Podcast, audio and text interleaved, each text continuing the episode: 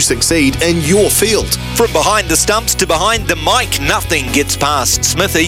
This is Mornings with Ian Smith on SENZ. Morena, New Zealand. Good morning to you on this uh, frosty Tuesday morning where I am in uh, Hawke's Bay. I hope uh, the weather's good and we get uh, a dry spell so we can all dry out, uh, I guess, around the country. Uh, we're going to have a really busy show this morning. It's brought to you by Brandt, of course, um, your John Deere equipment suppliers expert in agriculture. Looking forward to catching up with uh, all the Brandt people at the field days. Uh, Mystery Creek coming up uh, in the middle of June. Uh, that's a uh, date on the calendar. Uh, also, we're this morning going to talk with Bernard Jackman. Now, Bernard is former former Irish international, played for Leinster 91 times, played for Connacht as well, and he also has played um, extensively around the world. And he was witnessing uh, this amazing game of rugby uh, the weekend, uh, the European Rugby Final, the Heineken Trophy Final rematch actually of last year, and the same result eventuated actually. Uh, with La-, Rochelle, coached by Ronan O'Gara, getting up uh, over the top of Leinster. Right, so we'll talk to Bernard about that. We'll have uh, text coming up hopefully on the Tempur bedpost text line. That is double eight double three. Uh, Adine Wilson will join us just after 9.30 this morning. Adine, of course, a former Silver Fern and Sky Sport presenter. Um, big game of netball last night, and now we're at the playoff stage. So uh, with uh, Adine just after 9:30. Jeff Eisenband uh, will be with us. Uh, he's uh, a pundit, a golf pundit. Uh, we'll review the PGA Championship. Just where does that live? Uh, LIV Golf having a winner. Where does that leave everybody? Ryan Fox, we understand too, getting a an exemption now for the rest of the PGA season. he can pick and choose his schedule now on both sides of the world. He's welcome everywhere. Uh, Brad Lewis uh, will be with us uh, on the panel, and I'm just uh, checking to just to confirm who uh, is with us as well, and uh, we'll. Alex Chapman, that's right, and Chappie, we'll get Chappie on his way to blues training, which will be great.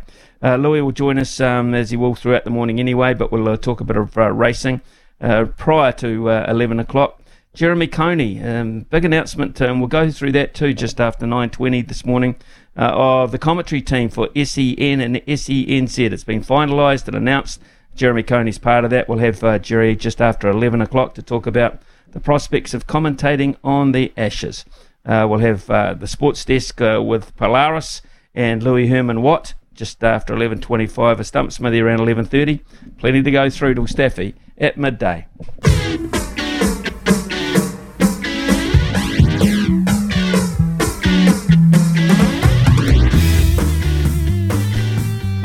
Prior to summer nears in the north, it was a sizzling hot crescendo to the European club, club rugby season with a spicy encounter in Dublin, the centrepiece of the weekend's action. French side La Rochelle went to Ireland with a mighty task on their hands if uh, they wanted to defend their Champions uh, Cup crown. The famous Leinster stood in their way on their home ground, Aviva. The home team went out to a major lead as well before uh, Ronan O'Gara's French side clicked into gear and ultimately prevailed at the end 27 26. It was a thriller. And there are storylines galore out of this. One of Ireland's favourite sons downing the favourite Irish club. Uh, and uh, the halftime confrontation outside the referee's room, and how many of the key players featured again will be protagonists at this year's World Cup in that famous green jersey. Well, Bernard Jackman joins us now. Uh, Bernard is former Irish and Leinster forward. Uh, also uh, had time with uh, Connacht. He uh, also played uh, and coached in Wales as well. So he's been around the traps. He plies his trade in the media now, doing great punditry for RTE and the 42. And uh, he joins us now. Good morning, Bernard, and thanks for staying up a little bit later tonight. No worries, guys. I'm just good that I can't stay on. It sounds like you've got a good show for the next couple of hours. So happy to join you, and talk a bit about rugby. Uh, Bernard, uh, well, uh, you're an interesting gent because I, am uh, doing a little uh, background work on you. You, you were basically uh, discovered and, and, and encouraged into pro rugby what, by Warren Gatland? Yeah, unbelievable. So um, I was rugby was amateur when I left school. I was in university studying international marketing and Japanese, playing club rugby under a guy, Brent Pope, who used to play for Otago, um, and he was my club coach. And Warren Gatland took a gap year from teaching uh, in Waikato to coach uh, a club side called Galwegians. He was player coach and he, he came off the bench against me. And he went, he was going back to New Zealand. And four or five months later, rugby went professional. He got the Connacht job. Uh, to be the first professional coach at Connacht, and he remembered me and offered me a contract. So, uh, yeah, I owe I owe Warren um, uh, a lot because I wasn't an Irish schoolboy or anything like that. So he picked me out of the club game, and I lucky enough was 40, I was a professional player for 14 years after. Great story, absolutely great story. Um, right, let's uh, get into uh, what you witnessed over the weekend, and um, pretty tough uh, from your point of view with your history at Leinster, of course.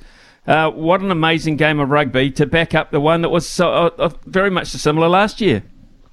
Oh, incredible! I mean, La Rochelle won uh, with a lot, last minute try uh, in in Marseille last year, and Leinster had had only lost well two two games this season. One when they sent a very young team to South Africa, so they could rest up for the Champions Cup final, and then last week they lost by a point to Munster. But again, it was the second string Leinster, so this first choice team hadn't been beaten this year, and the bookies had them favourites. Obviously, the final was in the Aviva. Uh, that was predestined, so that was organised from a year ago. So you know it wasn't meant to be home advantage, but that's how it worked out. And um, Leinster were hot favourites. They were 17 nil up after 12 minutes, 13 minutes, and uh, you would have said there's no way La Rochelle can come back. But wow, what mental strength, what resilience, and, and what quality! And you know they got to try to at a converted try to, to give them a one point lead with four minutes to go. And Leinster went up the field and actually uh, had a man sent in the bin and Leinster were on their line. And, and, and there was a red card against Michael Ala'alatoa, the former Crusaders prop at Samoan International uh, and that allowed I suppose La Rochelle clear their lines and hold on for a, an incredible win. And look at uh, you couldn't begrudge them what, what La Rochelle have built in the last couple of years. That's their third Champions Cup final in a row. That's their second win in a row.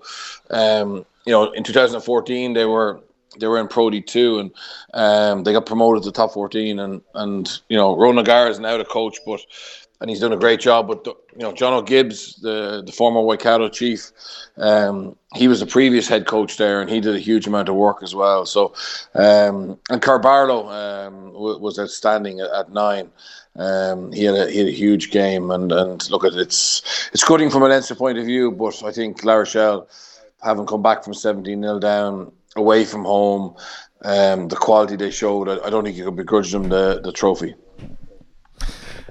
Bernard, uh, there is, as we said, a lot of storylines around here. Of course, Ronan O'Gara, um, uh, one of Munster's favourite sons, coming to Leinster and um, and denying Leinster the, the trophy. There were two Kiwi halfbacks, um, as you say, you know, Kim yeah. Barlow and Jamison Gibson Park. So there's a lot for us to talk about down here.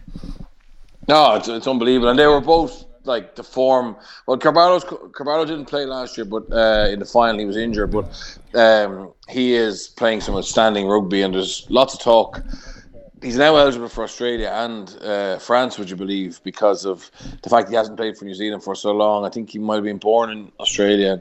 He qualifies for France due to residency, and um, there's a slight chance he may go to a World Cup with, with one of those. But his form has been outstanding. And Gibson Park for Ireland and Leinster this year has been been phenomenal. Um, you know, Charlie Ngatai came off the bench. Um, you know, Atonio, the, the Uini Atonio, who now plays for France, obviously came through New Zealand. Will Skelton.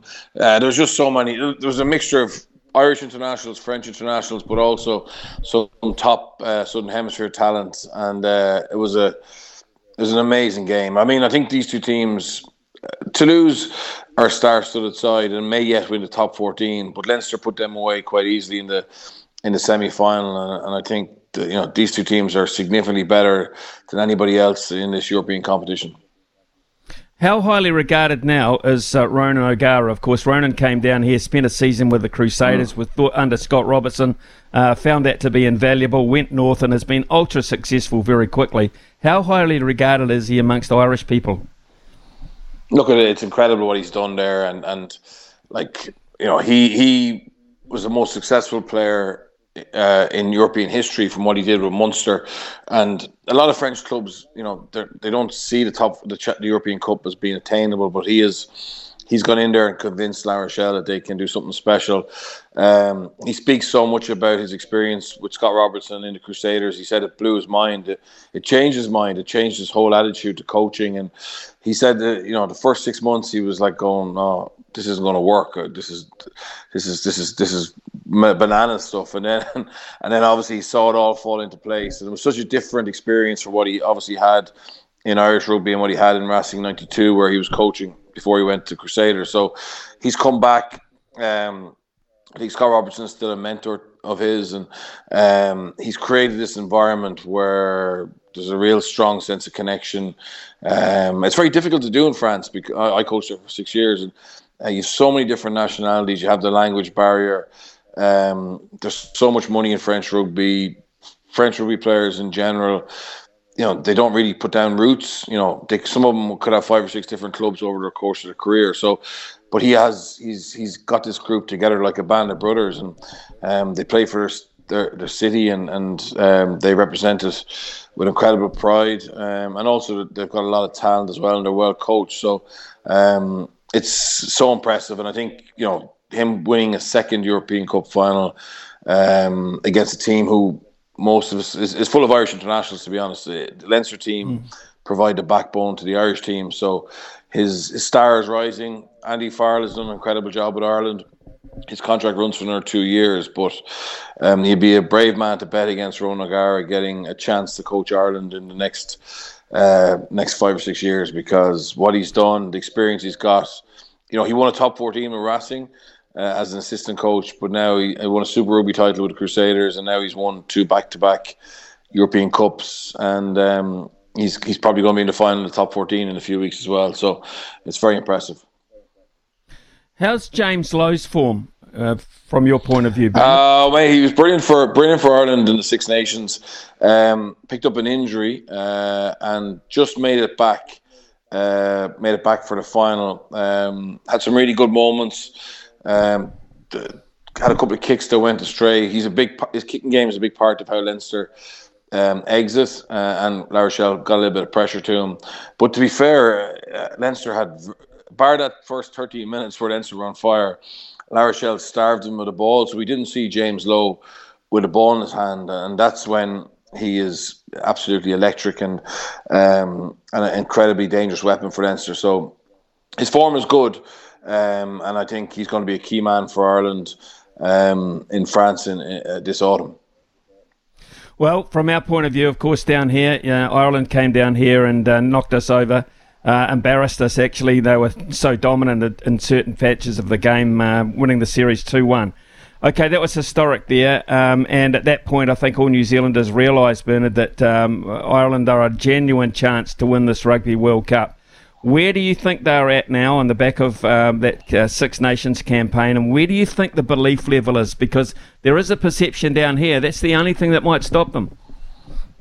No, look at they they have massive belief, um, and I think you know what they did in New Zealand.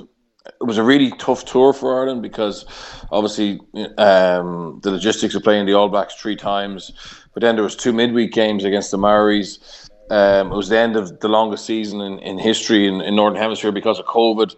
Um, they had to jam in some games and they had some injuries as well, and, and they got the job done. And then they came back and I suppose confirmed that form by beating South Africa and Australia in November, and then winning the Grand Slam, which is I think only our fourth in, in history. So um, they're number one in the world. Uh, it, the problem is there's so little between the top teams. I mean, uh, we beat Australia with a last minute or a kick with five or six minutes to go. South Africa was incredibly tight. The Ireland France game was very tight. You know, if we play the All Blacks tomorrow, it'd be toss of a coin. So it's great. We're in a really good position. Confidence is high, but I, have never seen it as as as uh, competitive. I mean, you know, I'm looking at England. You know, with a new coach. I'm looking at Australia with Eddie Jones.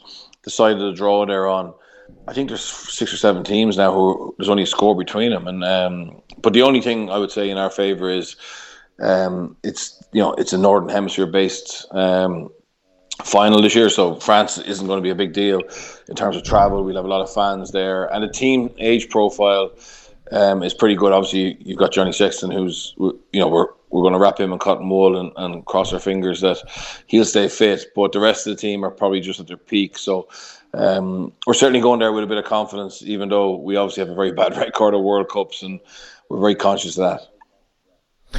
Bernard, uh, you mentioned Johnny Sexton, uh, 37 years of age, and you're going to put him in cotton wool. Just say you don't have Johnny Sexton at the crucial stages. Do you? Are you confident in what you've got backing up there? Well, look, his his backup played against um, against La Rochelle on uh, on Saturday, and probably you know it, it wouldn't inspire you with confidence. Uh, Ross Byrne. Now the, the third choice ten had a very good game for Munster against Leinster last week and got a match winning drop goal with it a minute to go. So he showed he had the bottle, and, and there's a lot of criticism or or, spec, or, or concern that Ross Byrne didn't go for a last minute penalty, or sorry, a penalty with four minutes to go that that might have been kickable or a drop goal at the end when they were on the line. So, um, now having said that, the, the Leinster pack were, were pretty much beaten up. So, look, I, I don't I don't think we can win a World Cup without Johnny Sexton. Um, he is still absolutely key to us, and not just in terms of what he does on the pitch, but in terms of the belief he gives everybody else.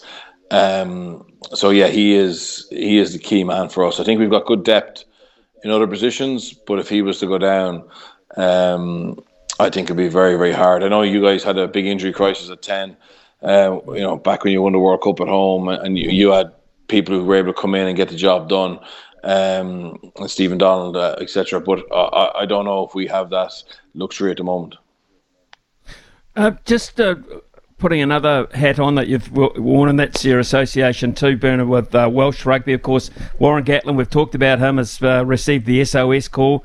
Um, how do you perceive where Welsh rugby is at the moment, and uh, would there any chance of being a spoiler in the Rugby World Cup?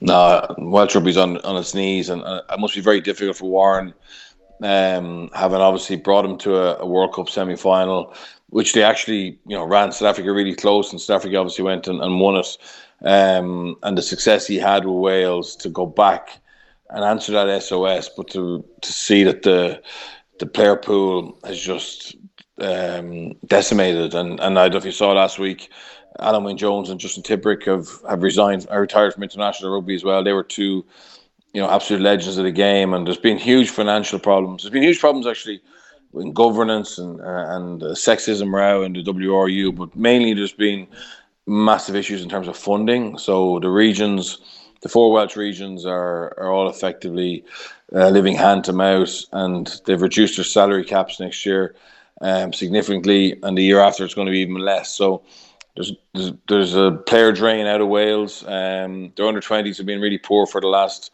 four or five years. The under 18s are poor, and soccer has become a massive game in the Welsh valleys. Um, so it's a very very difficult task for Warren Gatland. If anyone can do it.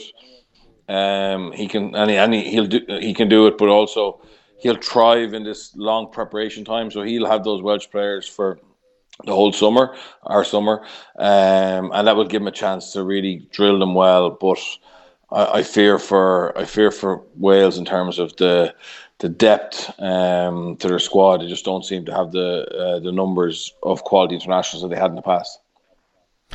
Bernard, um, also we can't let you go without talking a little bit about the hosts, France, of course, and Dupont at halfback probably one of the most influential men in uh, European rugby at the moment. Uh, what about the pressure on France uh, to deliver at home this time around? Yeah, look, there's a lot of pressure, but if you understand French rugby, they're used to that since they're four or five. When I was in Grenoble, um, we brought my, my, my son, who was five at the time, across to the local club, and he was training and, and you know I asked the coaches who they were playing that weekend and he, he said they were playing a club which is about three miles away. And I said oh will you win? And he goes oh no you can't win because it's away or whatever. So um, the reverse of that is obviously when you're at home you're expected to win and they generally do whether it's for club or country. And um, they've been looking forward to this for for four years. They've put a massive amount of focus on developing young French qualified talent. They're under 20s have won two junior World Cups, and, and a lot of those players are now in that national team. Um, they won a six a Grand Slam the year before last. They were second this year. Um, I don't think they, I don't think they will crack under the pressure. And if anything, they will thrive. So uh, I think that's an added advantage to them, and it's going to be an incredible World Cup. I mean, France know how to host major sporting events. Uh, the country is rugby mad. Um, they've got a team that they can believe in and, and with an incredible amount of talent and, and Dupont is obviously leading the way in that but um, it's the depth they have is, is phenomenal. Obviously 14 teams in the top division and they're 12 in Pro D2 and then the third division is professional as well Federal 1 so um, you're just even though there's, there's, there's a good few foreign players playing in France I mean they have 20 players deep in, in each position um, that are fully professional. Obviously, they're all in international class, but it's it's they've got more depth than any other country. So um, I think they're the ones to beat, to be honest. Even though we obviously won this year Six Nations, I think home advantage um, will will bring them to a new level. Bernard, it's been an absolute pleasure catching up with you um, and getting your insight on uh, how you think uh, things are going up that way. Uh, we can't wait for um, the World Cup, obviously, and uh, we're under a lot of pressure with the coach under a lot of pressure as well. So it's going to be fascinating, absolutely fascinating. Thank you so much for staying up just a little bit later on, on our behalf, and uh, we've enjoyed t- talking to you. Thank you. Thanks, guys. Talk to you soon. Bye bye. Yeah, cheers. Uh, Bernard Jackman there, uh, of course, vastly experienced man in rugby. Uh, has coached in France, coached in Wales, uh, has played around the globe, but uh, especially in association with uh, Warren Gatland, which was uh, nice to find out about. Uh, and these days, of course, um, you can hear him with his thoughts on rugby for RTE and the 42. So fascinating to get that Irish perspective. It is now 9.23. It's delivered with Mick Delivery. Kirsten Beeve back today from 4 p.m. on SENZ. SENZ. It's Kiwi for Sport. Call anytime 0800 150 811. Brandt are experts in agriculture, covering your equipment, parts, and service needs to help you succeed in your field. Summer or winter, he's the voice of sport in Aotearoa. This is Mornings with Ian Smith on SENZ. 929, a lot of interest in European rugby for a number of reasons. The strength of it, obviously, the, the style of play, and the fact that so many New Zealanders are involved, and uh, a couple of texts that have come in straight away. Uh, Nick has said, Well, I hope Fozzie and co recorded that European club final. A lot to analyse about both Irish and French players. Uh, I'm sure that he did. I'm sure he's taking every opportunity to uh, research those key players. Uh, and Mikey has uh, come in, of course, and said, I watched the European fo- rugby final. And by God, that was tough, uncom- uncompromising game of rugby. On the viewing of that for the All Blacks to be successful, Fozzie's going to need all his ducks in a row and pick informed, fit players and players in their rightful positions. Yeah, I don't think you can experiment. You don't want utilities. You have to have 15 or 23 absolute specialists to take on the likes of Ireland and France. So, uh, the Irish sides, uh, the strength of their loose forwards in particular, and, we know that. We saw that last year. Uh, the strength of the loose forwards is uh, unbelievable. It is uh, 9.30 here, and we want to get to netball very shortly, so we'll take a break with Aroha, and when we return, we'll be with uh, Adine Wilson. The World Cup will have live commentary starting September 9 on SENZ.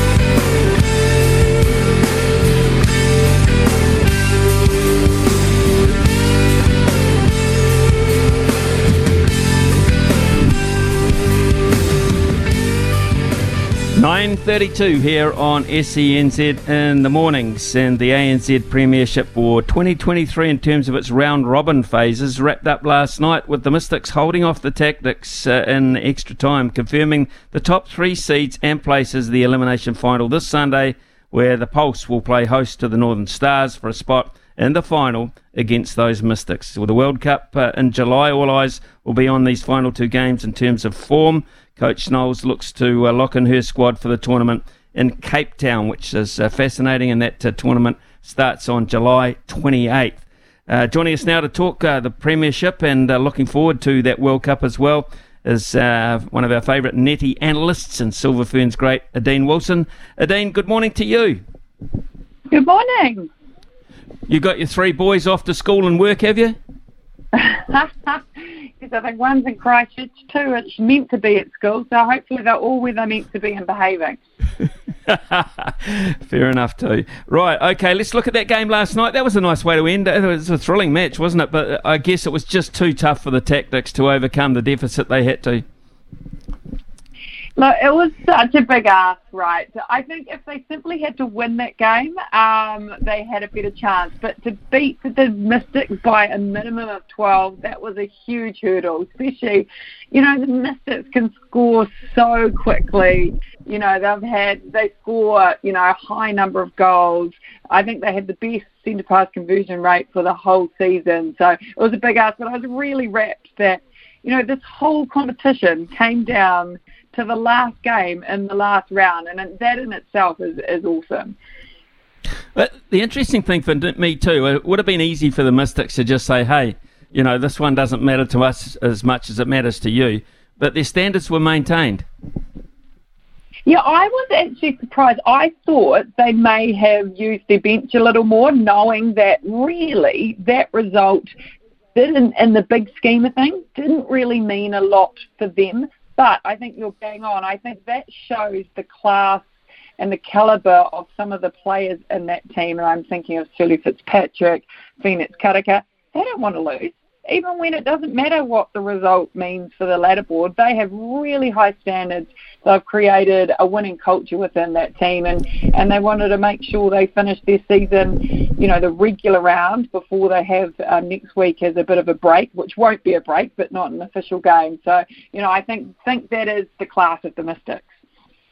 Right, let's look at uh, the uh, elimination final. That is now confirmed as being the Pulse against the Stars in Wellington on Sunday.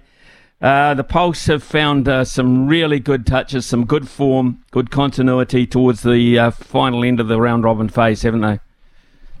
They have, and that's obviously it's a repeat of the grand final of last year. But look, I just, I it's a hard one to pick. But if I had to, I'm, I feel like the Pulse have just really found their groove, and and they play a really physical, and I say that in a positive way, that they play a lot more man on man than a lot of the other teams in the ANZ play, and that wears down a team, and I think that's been really successful for them. They've got Amelia Walmsley, who's just had an absolute blinder of a season, and we saw a couple of weeks ago, yeah, she got a bit rattled, there were a few tears, but she sort of picked herself up and then shot some really crucial goals. So I kind of feel like they're just peaking at the right time. But in saying that, the Stars, they've got, you know, some really classy players as well. So, oh, look, it's, it's great. It's so good that it's really hard to pick and there's, there's going to be no obvious uh, person that you'd be putting your money on. Okay, so in terms of is there a is there a matchup? For instance, uh, is it the, the, the Pulse's defence against the Stars' attack? Where, where, are the key areas for you looking on to this?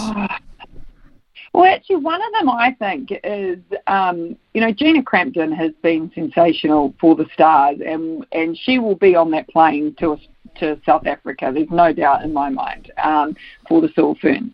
But I think uh, Ioane has actually made the shift down to the Pulse, and she's actually been playing very, very well at wing defence. So I think if she can get on top of Gina and take Gina out of the game, Gina just doesn't make mistakes. You know, she's so accurate. You know, we talk about the connection between Toeava and Grace Nweke. Well, you know, the connection between um, Gina Crampton and Maia Wilson is also key. So I think that's going to be pretty crucial, is shutting that down. We've also seen, though, if you shut down Tiana Metuarau, I think she only had something like seven shots in the entire game when they lost um, the other day to the Tactix. So if you can shut her down, and you know whether that's Ali Timu or Holly Fowler that gets that role, I think that's also another key um, matchup. So I mean, you could just about pick out any matchup on that court and make an argument for it. But those are probably two that people wouldn't immediately pick out, but they're certainly ones for me. Adine, if you were in the Mystics camp, would you have a preference uh, as to who you would like to host in the final? Oh, oh, look, I think they would say no because they just want to win and and and win against anyone feels good, right? But oh, I kind of feel like they probably, you know, the harder team when you match up with them is the Pulse. So from a spectator's point of view, I'd love to see that Pulse Mystics final, but uh, you know that cross-town rivalry between the Mystics and the Stars, you know that would be pretty cool for the Auckland-based fans as well that can come down to Hamilton from um, to the Globox Arena. So yeah, but uh, yeah, I think I think they would say anyone they'll just want to win it and win it at, at Hamilton. Right, we look at uh, the comp in general. Um, are you happy with its structure? Are you happy with the spread of talent? You look at the table and you think, oh, look down the bottom, the steel. Uh, a lot of people saying this is just a one-off year. Forget about this year uh, because the, the, they have strength and they of course have passion down there in the deep south. Are you happy with the spread of talent? Are you happy with the comp? Uh, well, I think it's going to get harder next year because we've already seen Bailey Mes retire, we've seen Claire Kersten retire, so that, that, that's not easy for the Magic who came fifth on the table. And as you know, you often see other retirements after a World Cup. We've also heard Sulu Fitzpatrick. She's not going to be back next year. Um, so already, you know, you're reducing and diluting that pool of talent. And we do have some young guns coming up, but, you know, there's nothing like having that experience thrown in the mix. I do really feel for the steel, and I think that argument could, you know, I think what that throws up is whether you have something, and I think it, and you'll be able, you'll know the answer to this, um, is, you know, whether you have lone players, and I know rugby has done that in the past, and, you know, there was a bit of an argument, you know, we had Joyce Mvula, who came over in international playing for the Pulse, she sat on the bench this whole season. You know, if they'd been able to loan her, for example, down to the steel, how much would have that helped A, the steel, and B, the competition to make it more interesting? So you wonder if you can, you know, is there some rules that you can tweak? So if you do get into a season and there are injuries or things are a little bit, you know, unbalanced between the competition, can we mid-season or somewhere within the season even it out? You know, NBA, I just heard of Carmelo Anthony. Oh my gosh, he's retired. You know, you look at the NBA and all these crazy, clever things they do to try to ensure that teams are even and you're seeing a good competition. Right, uh, let's uh, put another hat on, and that's the international side of things. Uh, Bailey Mes has uh, obviously uh, curtailed her career, uh, but interesting that Dame Knowles has brought Laura Langman into the group. what are you seeing in that?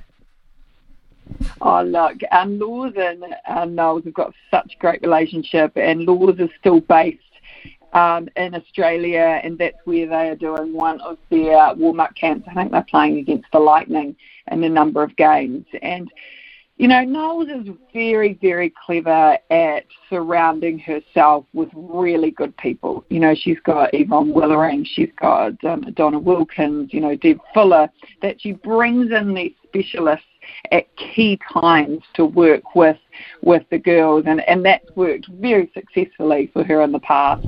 You know, when you look at the likes of Lauren Langman, you know, she's played a, a number of World Cups, she's played a number of Commonwealth Games and she's won a number of those events as well. So when you bring in not only what she can add, you know, court-wise and technical and her analysis, but it's also that mana and that understanding of what it's like to play in a big tournament and what it takes to play in a big tournament. Right. Okay. Then. Um what are our chances this far out? Are, are, you confident? I mean, we're looking at Australia. We're, we're looking at Australia. We're looking at England. Obviously, there might be a spanner in the works over there. Uh, we're such a long way from home as well. Uh, maybe uh, Jamaica or someone of that regard, South Africa themselves. What are you seeing in terms of um, how this is going to play out this far out? Uh, I think the big dangers is uh, obviously Australia, but but Jamaica. They are the ones that almost scare me the most. You know, they are just in in years go by. You know, they always had the talent. They always had the athletes but they would get rattled. They didn't have that mental toughness to close out a game. You could get them quite emotive. But because so many of them now have been playing in both Australia and England, that's flipped on its head. They've got that now. You know, the Shamera Sterlings and the like, the, you know, Jhaniele Fowler, they're just so cool and calm. So to me, that's that's who gets me nervous. Um, those two teams, England not so much, but you know, when you we've talked to Dame Knowles on our podcast a few times now, and and you know, she's saying all the metrics for the Silver Ferns are pointing in the right direction. You know, they've got all of those things they measure against, whether it be stats, whether it be fitness, whether it be, you know, goodness knows all the different bits and pieces they throw together in those management conversations. But she's confident, and she, in fact, she thinks they're tracking ahead of where they were in 2019. So that gives you, you know, um, that gives you a lot of hope um, and I also think we've got some really good young talent. You know, Grace Nweke, Kate Heffernan, both those players were named um, player of in their positions at the Quad Series in January. So I do think we have the talent. Um, and I do love the fact that, um, you know, it's not just the big four. You know, South Africa will be good, Uganda, Malawi you know, I think the whole standard of world netball from my compared to when I played, there really was, you know, three teams probably in it. I think that that's a cool thing that there will be upsets in this World Cup. I just hope it's not against us. mm, absolutely. Well, it uh, starts pass off there on uh, July 28th goes through to uh, Sunday, the 6th of August. It will be quick fire and uh, over very quickly before we even know it. Uh, Adine, thank you very much for your time this morning. Uh, enjoy talking to you as always and uh, have a great day. Thank you. Great to chat. Take care, all. Cheers, uh, Adine Wilson, there, uh, former Silver Fern and, uh, of course, a brilliant Sky commentator as well uh, for looking forward to uh, looking forward to that Netball World Cup. But there's uh, a little business of the ANZ Championship the next two weekends. Crucial, crucial. Down to three. Nine forty-five. Your field. Summer or winter, he's the voice of sport in Aotearoa. This is Mornings with Ian Smith on SENZ. You got to know when to hold up, know when to fold up, Smithy's multi, know when to walk away and know when to run. Bet live on your favourite sports. Download the TAB app today. Well, I put a bit of faith in the Boston Celtics yesterday, shouldn't it? Because they were heartless. Boy, did they cop it from the commentators with a spineless performance against the Miami Heat. So they were uh, 3 uh, 0 down. They were, uh, I think they're gone. Miami through to the uh, NBA Grand Final. Uh, Newcastle to beat Leicester didn't happen. Uh, it was a nil all draw this morning, which was beneficial to both sides.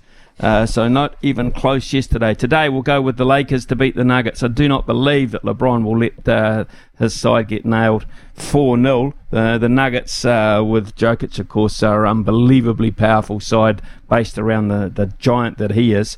Um, but uh, I bet the Lakers to, to nip one off them. There you go, and it has to be today at $1.62. Uh, tonight there's a crucial game of, of IPL cricket, actually.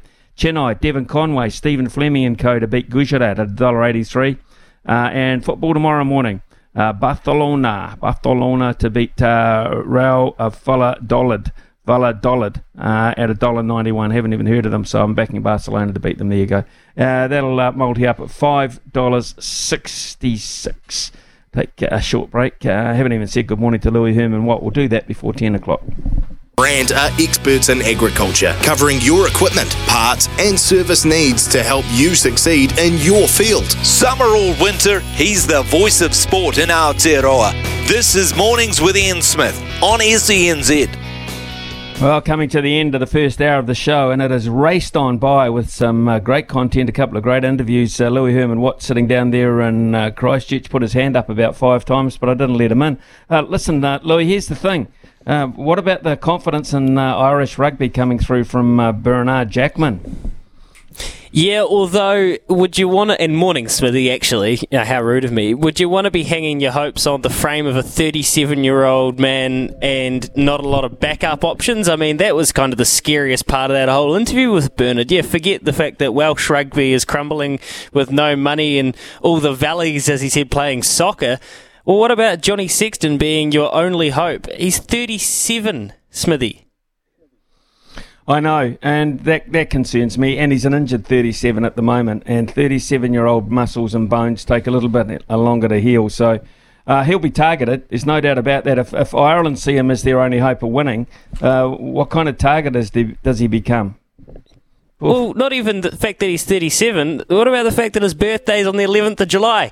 Is Are we going to have a 38 year old being the player of a tournament leading his side to a World Cup? Can you really see that? Look at LeBron James. I mean, they say that he defies father time, Tom Brady, but eventually the train stops. And right now, LeBron hasn't been able to sustain it in the NBA Finals when, or NBA playoffs when everyone thought he would be able to for as long as he takes the court. Eventually, time catches up. But I just love that chat with Bernard and I think the most interesting thing really is all of the New Zealand and Australian connections, let alone the South African connections we have in European club rugby at the moment, the the roots run very deep, all the way back to Warren Gatland and that uh, fantastic anecdote there. Now to the, the players like Jamison Gibson Park, Tawera Kerr-Barlow, Malakai Fekitoa playing for Munster this weekend in another grand final against the Stormers. I mean, we've just got such a rich history up there. Well, what concerns me is you, you mentioned those uh, those finals that have been playing, and they're all coming to that point in the competition now. But the standard of rugby they are playing, week after week after week, the physical standard of rugby, I think um, if you have a look at European rugby, it's totally different to what we're trying to encourage down here. The free flowing, uh, throw it around sort of stuff, and uh, that's what worries me. That's what worries me, and I'm sure, I hope uh, Ian Foster and co Joe Schmidt, they will be, Jason Ryan. They'll be looking at it very carefully. Um, but um, Super Rugby ain't going to win the World Cup. Not the way we're playing it at the moment. There's no way it will. Right, we're coming up to 10 o'clock here on SENZ. We're going to talk to Jeff Eisenband after the break. Uh, just the wash up of the PGA. Good news for Ryan Fox. You preface that there was a lot going on. That was one of the most exciting PGA championships we've had in recent memory. Uh, I think you know, validating a lot of Brooks Koepka and his return, his recovery. I think it makes you think about golf as a sport. You know, how many sports are there out there where players can go through the injuries that they go through in golf, go through the time off that Tiger Woods took, the time in between majors that Phil Mickelson had, and in an even smaller sense, Brooks Koepka, you know, basically, with the exception of I guess you could say one major, the 2021 PGA Championship. He was right there with Phil Mickelson in the last group.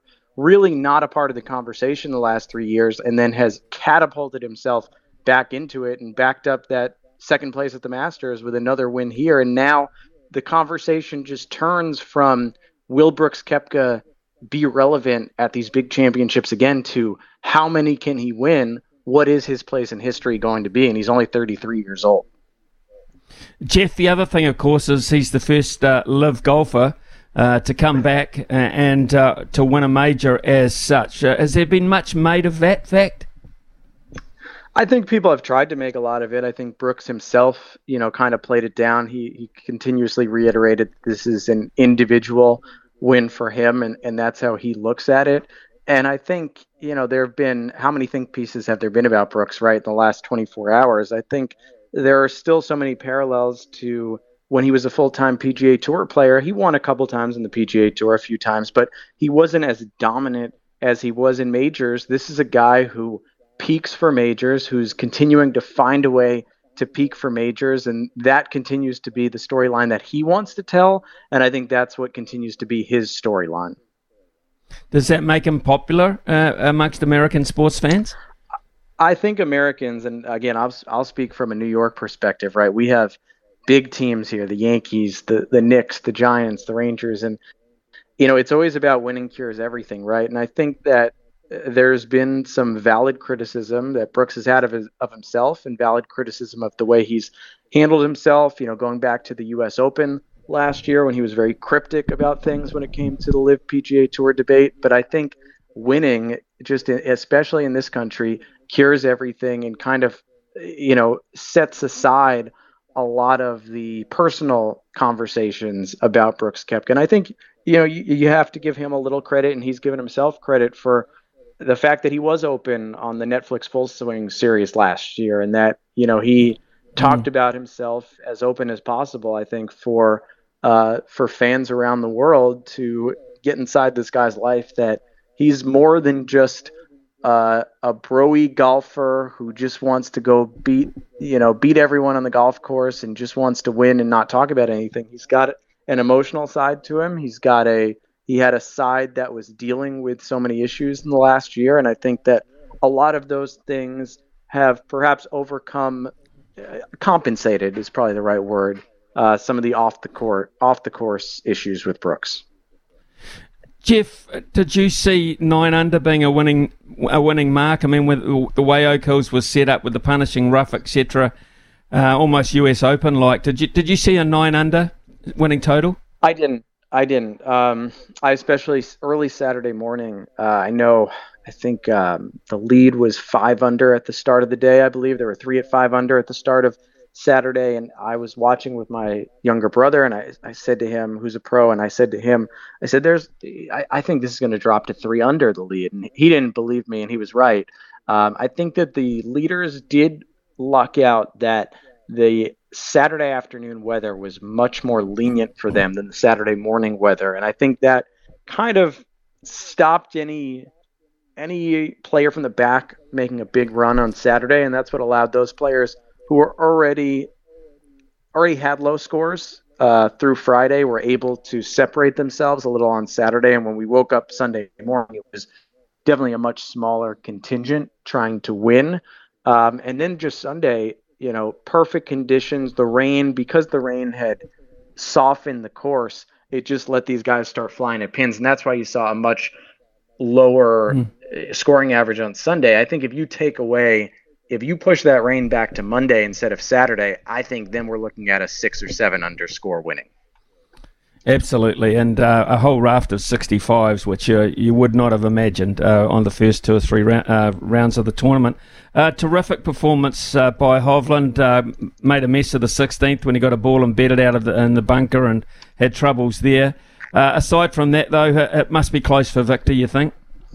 Oh yes, I mean you look at the last two majors, right? The Open Championship two majors ago, uh, him and Rory McIlroy were in the final group, four shots ahead, and he really didn't show up on that final day. And then you look at the Masters, he was right in it going into the weekend, didn't show up on the weekend. So that was becoming not just the story in majors, but it's been the story in a lot of PGA Tour events with Victor Hovland. And that was a statement day that he had for 15 holes. For 15 and a half holes, he was step by step with Brooks Koepka, who was playing an outstanding round of golf. So I think Victor Hovland stood up to the moment. I think, you know, unfortunately, that's golf, right? One shot out of position, and all of a sudden that was it for him.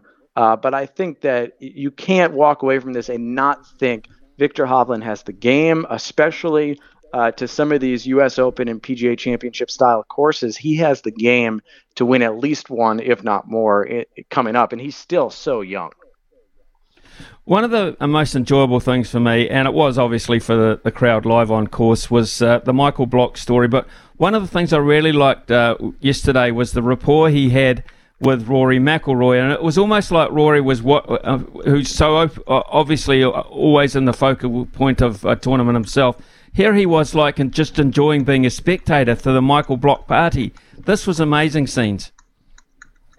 It was amazing, and I was thinking about Rory. I was thinking about uh, 2018 when Tiger Woods won the Tour Championship on the PGA Tour in the U.S. Rory was in the final group. There's the iconic scene. It was Tiger's first win in five years, and there's the iconic scene of all of the fans in that final group walking up behind Tiger and Rory as they came up to the green at Eastlake. And I was thinking, you know, how dramatically different. He's having another incredible final round experience with this guy who was charging 150 US dollars for lessons last week. I mean, it's just an incredible story. Now he's going to get a couple more sponsors exemptions. He's going to play in the Charles Schwab Challenge at Colonial next week. He's going to play in the RBC Canadian Open in a few weeks. He had already played actually in two PGA Tour events earlier this year, and he'd played in multiple PGA Championships before.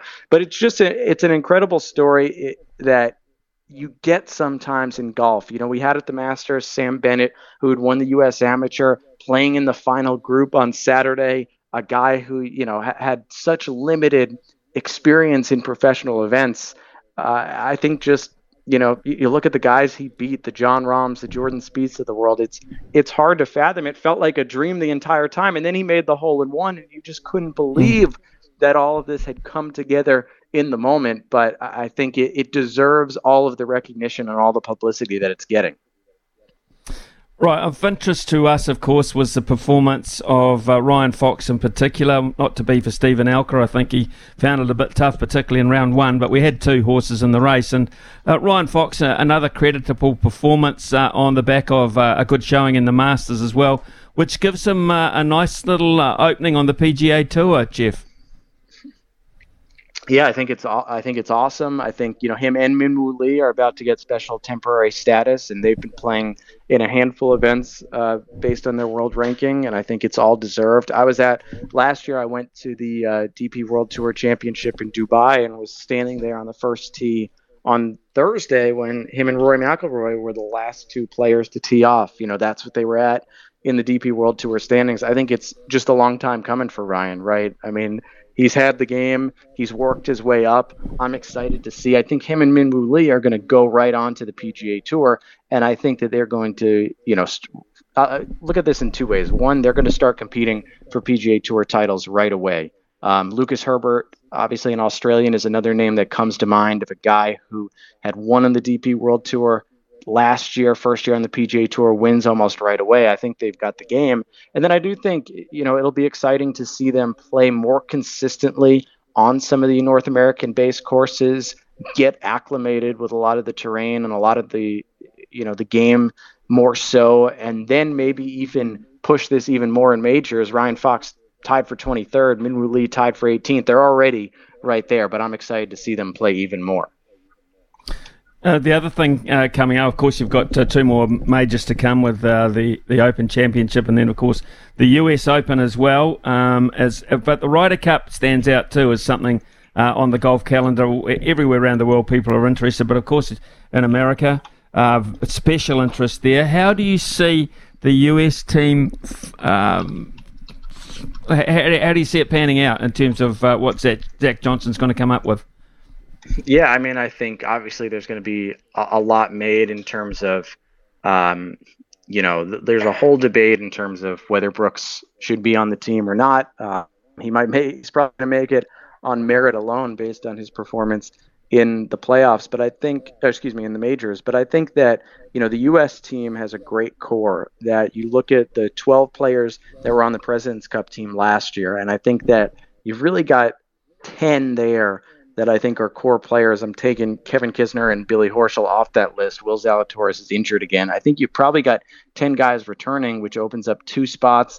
Sahith Theegala continues to be a guy that a lot of people talk about as working his way into more consistent play and maybe claiming one of those two open spots. Rickie Fowler is playing great golf once again. Um, and then Brooks Koepka, I think, is is right there. Uh, but I still think there's that 10 core, that, that 10 man core which not to bore you, but real quick is Scottie Scheffler, Max Homa, Xander Schauffele, Cameron Young, Jordan Spieth, Patrick Cantlay, Sam Burns, Justin Thomas, Collin Morikawa, and Tony Finau.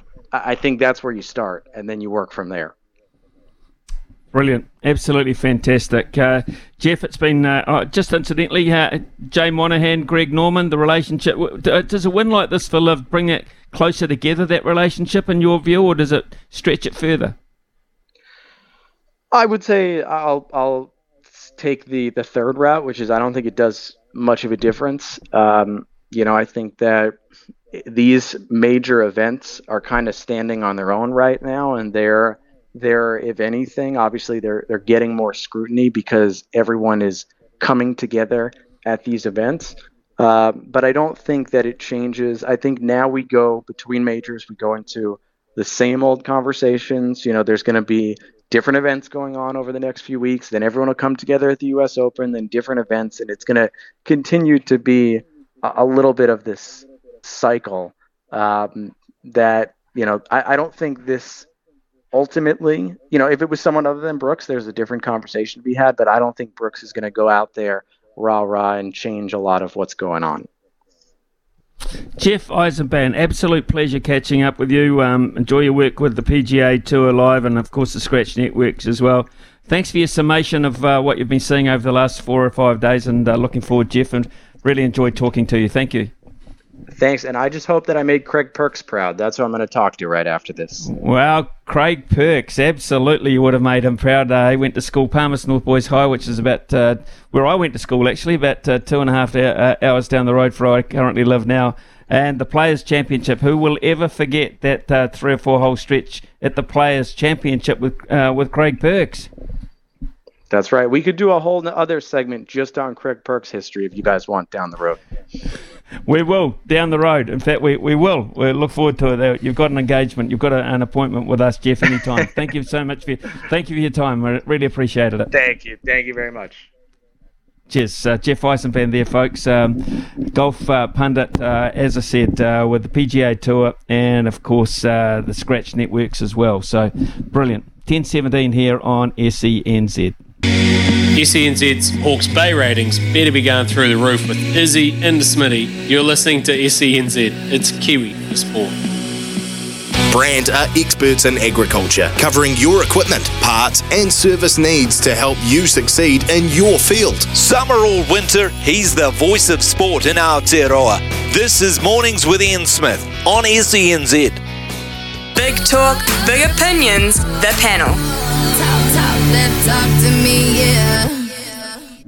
Brad Lewis uh, with us this morning, which is fantastic. Uh, as it's also great to have uh, Alex Chapman with us as well. And uh, Chappie, I believe uh, you're en route to Blues training and uh, find out uh, the scoops on what's coming up this weekend.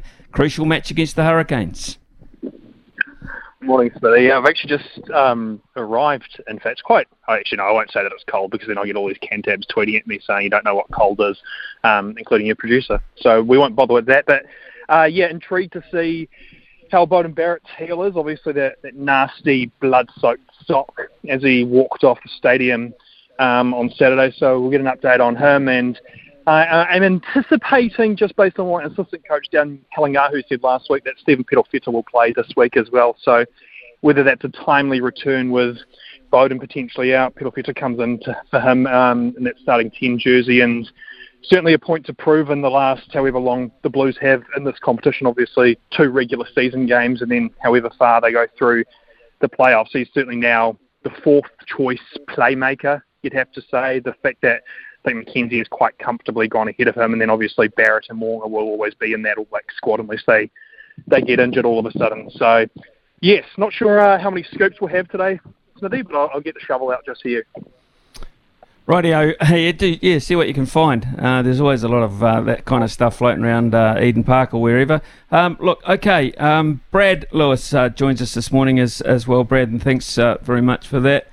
Uh, yes, the Blues. Uh, they're going to have to. Are they in a situation now with the Hurricanes where we're looking to manage All Black time this close to playoffs? Uh, are we still with that? No, that's done and dusted. I think um, with both sides, and Jason Holland sort of referred to that a couple of weeks ago that resting those players for the Chiefs game was all about having them ready for the final five games of the season. So, look, I think it's it's all hands on deck when they're available. Uh, obviously, Bodie's like going to miss this weekend, um, and uh, if you're a Blues supporter, and and as myself and Chappie are, uh, Beauden Barrett uh, in that team is the only chance they have of winning Super Rugby with a guy like Beauden running the cutter. So uh, get him fit. Um, but this is these are must-win games for these two teams. You know, like uh, top four is so crucial because if you don't finish top top four, you could be playing the Chiefs, the Crusaders, or the Brumbies in their opening round, and that's almost an automatic loss away from home for, for any team outside the top top four. So, uh, Blues and Hurricanes, one of those two teams are going to finish outside the top four, and this game will probably determine who that side is. Brad, a couple of weeks ago, we heard that the professor had uh, turned off a game of rugby for perhaps the first time in his life to watch something else. Uh, we also hear at the weekend that uh, Justin Marshall did the same thing with his beloved Crusaders. I will stick my hand up and confidently tell you I have often this season turned off a game of rugby and gone to something else. Are you in that boat or are you hooked? Uh, the only full 80 minutes of rugby I've watched this year was the Reds Blues game last weekend because my wife was on a girls' date. So uh, that is the only full game of rugby I've watched this season. The NRL product has been superior from an entertainment standpoint. You never know what you're going to get. You've got the worst team in the comp turning over the best team in the comp, uh, and uh, it's happened for a few weeks now. South South turned over last week. Uh, the West Tigers coming out of nowhere to beat Penrith not that long ago. The the rugby product just isn't that good at the moment. And I think we're all just kind of in this waiting pattern for the Rugby World Cup, right, where we can all get invested. I mean, if you're not a Chiefs fan, Are you really that invested in Super Rugby this year? I don't think you are.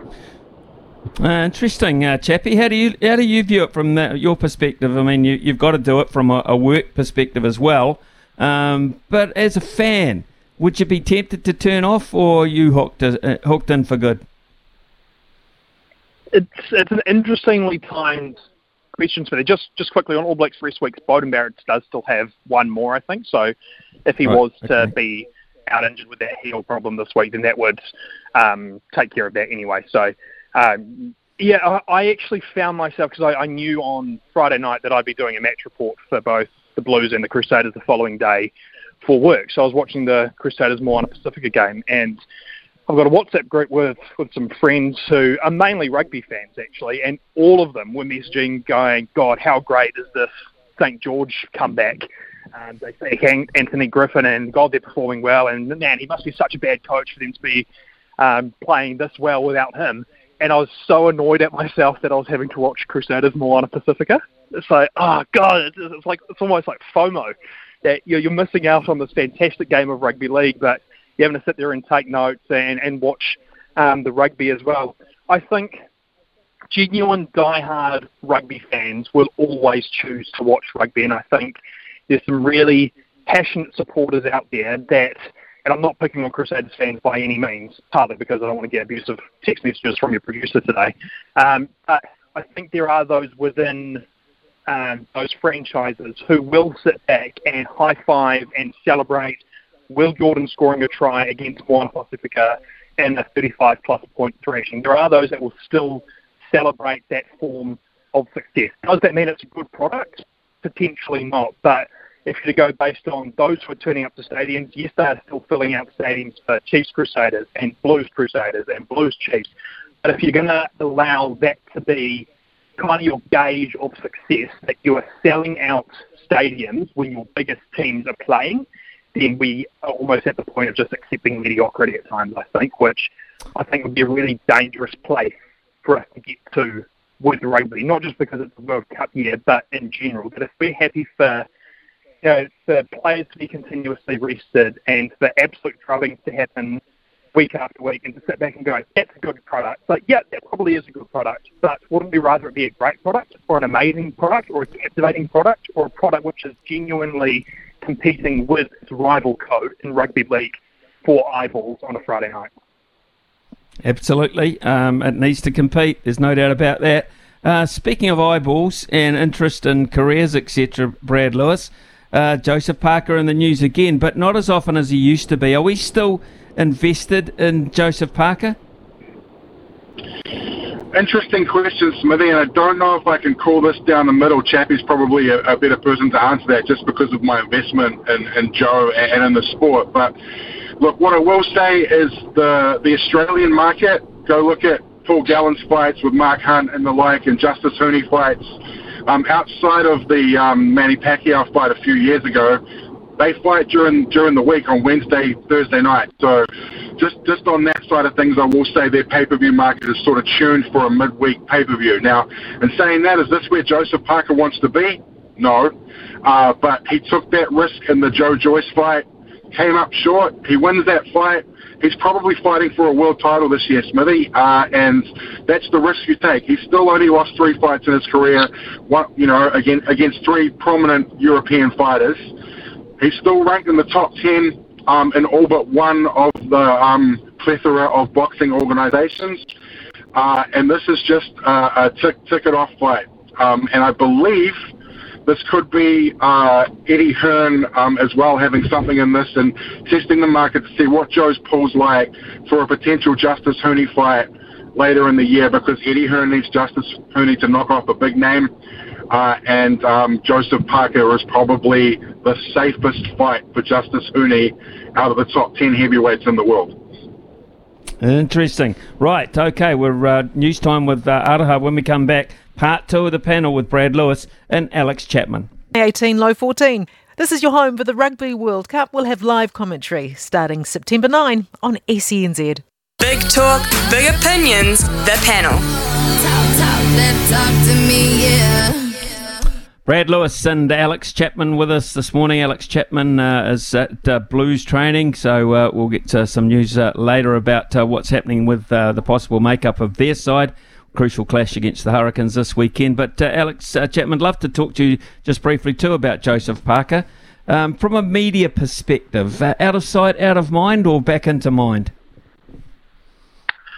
No, I think back into mind, but the fact that we have to use the word back probably implies the, the level of interest and engagement that there now is with Joseph Parker. There isn't that consistent um, storyline around him. And to be honest, I think the most exciting thing I've seen heading into this fight is the fact that Tyson Fury made the trip down to Melbourne to hang out with Joe. So that's probably um, where I kind of sat with it up until probably yesterday um, in terms of the interest of it. I, I did kind of raise an eyebrow, kind of what Lewis touched on before, with the fact that it is a midweek fight, because you think of big boxing fights and it's um, kind of Sunday afternoon New Zealand time at Wembley, for example, but that, that won't obviously be happening with Joe anytime soon. He, this is kind of that consistent storyline with him. It's yet another chance. It's this will be the chance where he kind of has to go out and get a, a, comprehensive win. He can't just win by points. He really needs to make a statement. It's almost rinse and repeat from what it's been with Parker for probably the last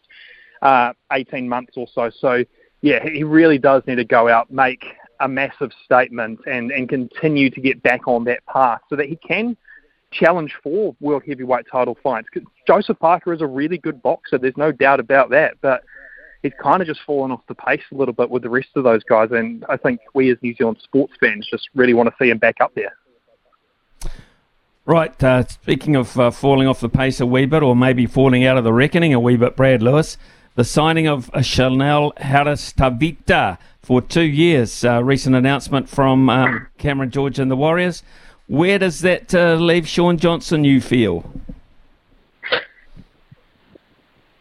Story, right? And first of all, congratulations to Chanel. He obviously uh, took some time off for himself, and I think it's great that the Warriors have looked after him um, while, while he's had a sabbatical, and and now they've they've brought him back because he had his, he had a career best season last year in a struggling team. So congratulations to him. But I think that's the story within the story is what does this mean for Shaun Johnson? We know that he's kind of said it's the Warriors for me, or maybe retirement. That seems to be what we're reading between the lines with the turning down of the Wests Tigers deal. The other thing that this might be is I look at the Warriors and we really lack in the position of hooker, and I wonder if Andrew Webster sees a Ben Hunt type player in Chanel Harris-Tavita and could potentially be um, sharing game time with Wade Egan next year uh, because I really think that's a point of concern for the Warriors when they're looking at trying to build a premiership winning side. You have RTS coming back next year. You're going to have a fantastic spine, whether or not RTS plays in the centres or a fullback, and and uh, you've got chance there. But yeah, I. Uh, I, I wonder if this means maybe Harris-Tavita could become that number 14 type player and almost uh, a half hooker uh, combo to give you some uh, depth and utility value on the bench. I, I don't think it spells good news at all, Chappie, for Shaun Johnson, to be honest. I mean, uh, he turned down that possible deal to go back to Australia, probably on the basis he thought that his shares were pretty good. Um, we get a lot of texts in here saying when it's uh, Cameron George and Co. going to re-sign SJ on his form this year. Um, what are you thinking about this for him?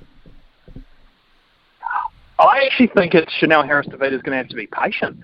To be honest, I wouldn't be surprised if Shaun Johnson resigns, and I think a big reason for that may end up being with who is coming back in terms of Roger Tuivasa-Sheck. That that 14 jersey, I think, is Dylan Walker's for as long as he wants. I think what he's shown, both as a playmaker and as a defender, he is your ideal 14. And then it's whether the Warriors decide to keep using Wade Egan as their lead hooker, or whether Chanel Harris-Tavita potentially becomes uh, a hooking option down the track. And It's also how they're now going to fit, and I know this was discussed when, when it was announced that Roger was coming back, how are they're going to fit Tuivasa-Sheck and Charnze Nicoll-Klokstad in the back line, whether Charnze remains at fullback, Roger becomes a wing centre or something like that, for example. So it, it genuinely might be them saying to Chanel, yep, welcome back, you'll give it a two-year deal, but you're going to have to be patient, and you're going to have to go down to New South Wales Cup, and you're going to have to really push us and show us that you're able to come in and be our starting half. Bear in mind that there's also still Maire Martin to come back from injury. We know what a really unfortunate and at times sad history he has with injury, and then the fact we're talking about Shaun Johnson retiring, he's not going to be around forever. So whether Chanel sees that as an opportunity to come and learn from one of the Warriors' best ever halves in Shaun, and then kind of Shaun retires after a year, and then Chanel comes back into that, that starting half role. But what a fantastic position for Andrew Webster to be in. No longer is he kind of clutching at, hey, let's have a half who's got a checkered past in the league that no other team wants. They're now kind of got, got too many of them. Uh, let's look at um, Ryan Fox's performance, uh, if we could, Brad, please. And uh, you know he's been really good association with uh, the station available yesterday afternoon to uh, Staffy, which was fantastic. Um, he gets a special temporary membership now to the PGA Tour for the rest of 2023, which I personally think is absolutely fantastic because we'll see a lot more of Ryan Fox on our tellies back here at a better time zone. Uh, what a performance by this kid! Ryan Fox, living proof that New Zealand sports people do not need media managers as a uh, as a struggling producer trying to get talent for shows. At times, Ryan Fox is the marquee uh, person on that front. But yeah, great news. Uh, he's a great story. I love Ryan Fox. Just you know, think of the, the boots he has to fill, so to speak, with the expectations of, of coming from the heritage of guy like Grant Fox. Obviously, rugby career not pointing out, but my goodness, can this man play golf? Uh, and finish at the top, what, 25 in the last, um, or in two of the last three majors is, a, is an awesome performance. Uh, and I don't know, a, a, man who knows more about golf than me, Guy Heveldt, once told me that he believes Ryan Fox has the game to win a major. There's a there's a major in his game if he can put it all together over the course of four rounds, uh, and and I, I will succumb to, to, to, to, the little man if he if he's saying that. Uh, and uh, yeah, look, I think it's a great story. Gets to gets to spend the rest of the year playing on the tour that he wants to play on, um, and a chance for him to really work on that world ranking and uh, and get more exemptions um, in the future as well.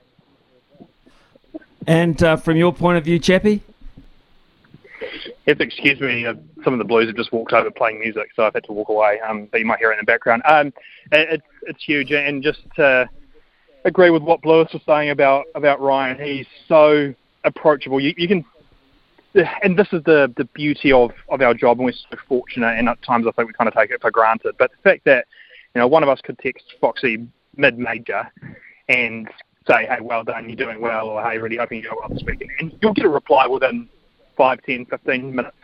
And he's so lovely. He's so approachable. Um, he's still so low key as well, which I love about Ryan. Is he's such a big time player now on on the, in the golfing world, which sounds crazy to say about a Kiwi, but he's been so consistent. He's he's shown that he belongs on on the big stage, uh, and for him to consistently come up with these sorts of performances and I think that's the real key about his game is, is he has become so blimmin' consistent, and, and you take immense pride at seeing Ryan Fox doing well. Like, after his fantastic first round at the PGA Championship, I woke up to so many texts from people saying, "God, how about Foxy?" or "Oh, we missed missed a trick here, not putting money on Foxy top 30, didn't we?" And the fact that New Zealanders are now engaging with Ryan Fox in that sense, uh, I think is fantastic and a massive credit to him. He's he's so much fun. He's such a good dude. Yeah, he's a quintessential Kiwi sportsman um, in a, anything but a quintessential Kiwi sportsman's market, to be honest. Um, he's brilliant, absolutely superb. As have you two gentlemen been this morning. Uh, have uh, an enjoyable training with the Blues, Chappie, and uh, Brad, you'll be prepping busily, I would imagine, for later this afternoon. Thanks, fellas, for your part in the panel today. We'll have uh, another one, hopefully, tomorrow or the next day. It's 10.42. It's Kiwi for the Rugby World Cup. Thanks to the SENZ app, I've been tuning in at all hours of the day. From Izzy to Ricardo, what a roster we have on SENZ. It's Kiwi for sport. Brandt are experts in agriculture, covering your equipment, parts, and service needs to help you succeed in your field. Summer or winter, he's the voice of sport in Aotearoa. This is Mornings with Ian Smith on SENZ. The loveracing.nz update your home for everything thoroughbred racing. Visit loveracing.nz, racing's biggest fan. Well, I've hardly heard from the boss today, but uh, we're bringing him in right here and now, Louis Herman Watt. Uh, and uh, Louis Herman Watt, I think, um, you're quite excited because uh, uh, is there some sort of announcement we're rumoured to be coming out of um, racing today of New Zealand Racing? Well, yeah, there's speculation. Um, no, I haven't heard from the boss much recently either. I think Hutchie's been very busy, actually, tidying up plenty of business in, in Australia, and we, we, might hear about more nice. of that tomorrow. Nice, um, nice try. Nice try.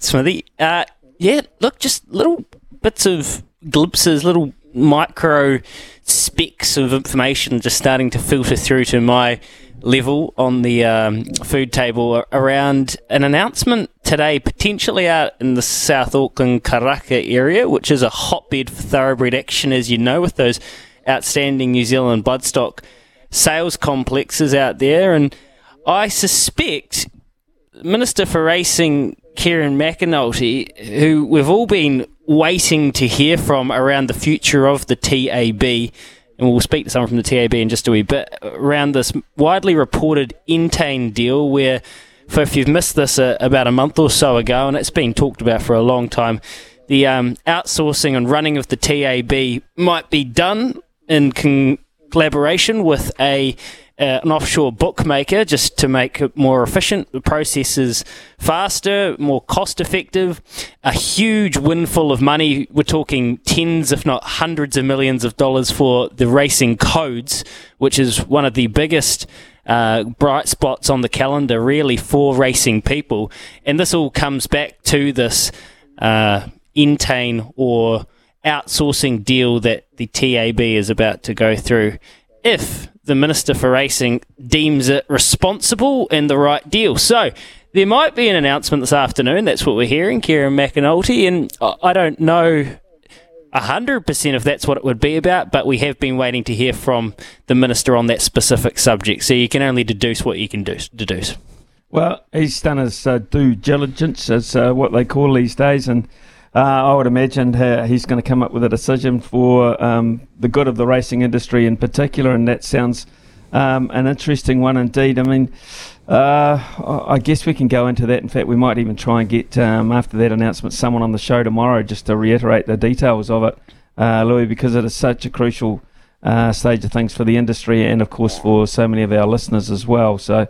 Um, yeah, um, but first of all, um, if it's going to benefit racing, if it's going to be- benefit racing financially, um, uh, you know, because the racing industry, I think it's fair to say, have uh, with the way they've operated their TABs and closed their TABs, etc., they've gone away from the user-friendly, uh, personal contact type way of doing things, more to the techni- technological way. I think is that fair to say? Well, they've followed the world in that sense, but I think where a lot of punters would feel frustrated is some of the technology hasn't been user friendly enough. And I guess one of the biggest benefits of this would be it is punter friendly. You look at these corporate bookies and Entain that run Ladbrokes to put it in perspective. Um, we know that there is a level of sophistication that we might not have had. And I think ultimately punters will benefit, the industry will benefit. One of the biggest questions, Smithy, will be work, jobs. New Zealand government's not going to want to sign over hundreds of New Zealanders' jobs and income.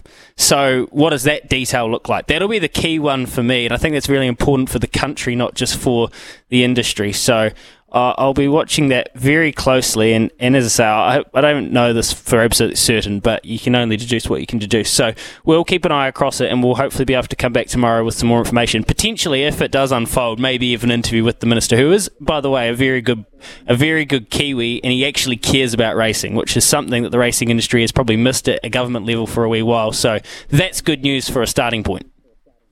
Well, speaking of coming back, we should do that very shortly with someone from the TAB uh, to chat about possible odds for today. And there's a big basketball game on. We might get some options there. It is uh, 10.52. South Seas Healthcare, providing excellent health and well-being for Pacific people and all communities. The SENZ app. Download it today and never miss a moment of your favourite show. Streaming live anywhere, anytime. anytime. Brandt are experts in agriculture, covering your equipment, parts, and service needs to help you succeed in your field. Summer or winter, he's the voice of sport in Aotearoa. This is Mornings with Ian Smith on SENZ. Right, 10.57. Let's get uh, to Pops at the TAB. Brendan uh, Popple and uh, Pops, I would imagine, uh, all eyes on the Lakers today. Certainly is, Smithy. Yes, a very good morning to you. Um, it's an interesting one, this one, because Lakers are the favourites, but the Nuggets really are the, the, the best supported team in this market. There's around 70% of this money head-to-head market on the Denver Nuggets. But what I will say, in the last half an hour, we've just seen a little push back to the Lakers. So 157 Lakers, Denver Nuggets $2.35, but we've seen some large investments on the Nuggets, 16,000 at 225, 13,000 at 227, but then as I said in the last half an hour, 8,000 on the Lakers at $1.60. And gee, there's even some tickets out there with punters took the sweep on the Nuggets, so they'll be sitting uh, with some sweaty palms throughout the afternoon on the Nuggets, hoping to win 4 0. In terms of power plays, there's a couple of good power plays here to get him back. Austin Reaves, what a series, what a playoff series he's having. Uh, Jamal Murray and Michael Porter Jr. all hit three threes. This happened on Sunday, and punters are loading up again. It's $5 that power play. And then you've also got the other power play of LeBron James, Jamal Murray, 25 points, five rebounds, and five dimes. That's six at $6. That's been well taken also. And just quickly into tomorrow, the Heat they're $1.79 to perform the sweep as well. Could both teams get swept? Would be quite an incredible series, what we've seen so far, Smithy, with the Nuggets and also the Heat with what they've done so far in the conference finals. Absolutely, Pops. Thanks for your time this morning and those odds. Louis Herman Watt, you've got some news for us?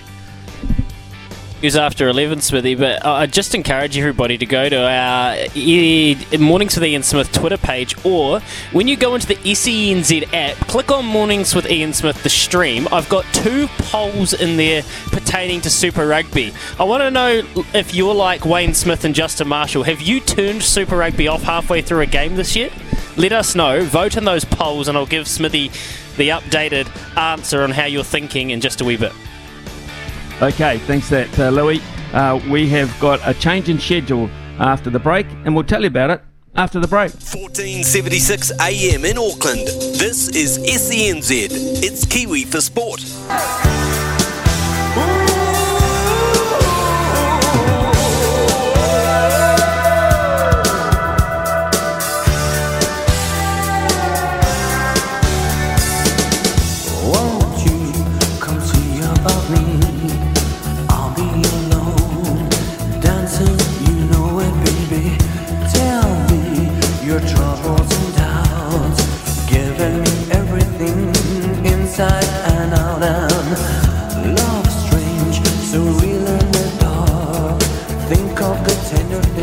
Just want a bit of the chorus.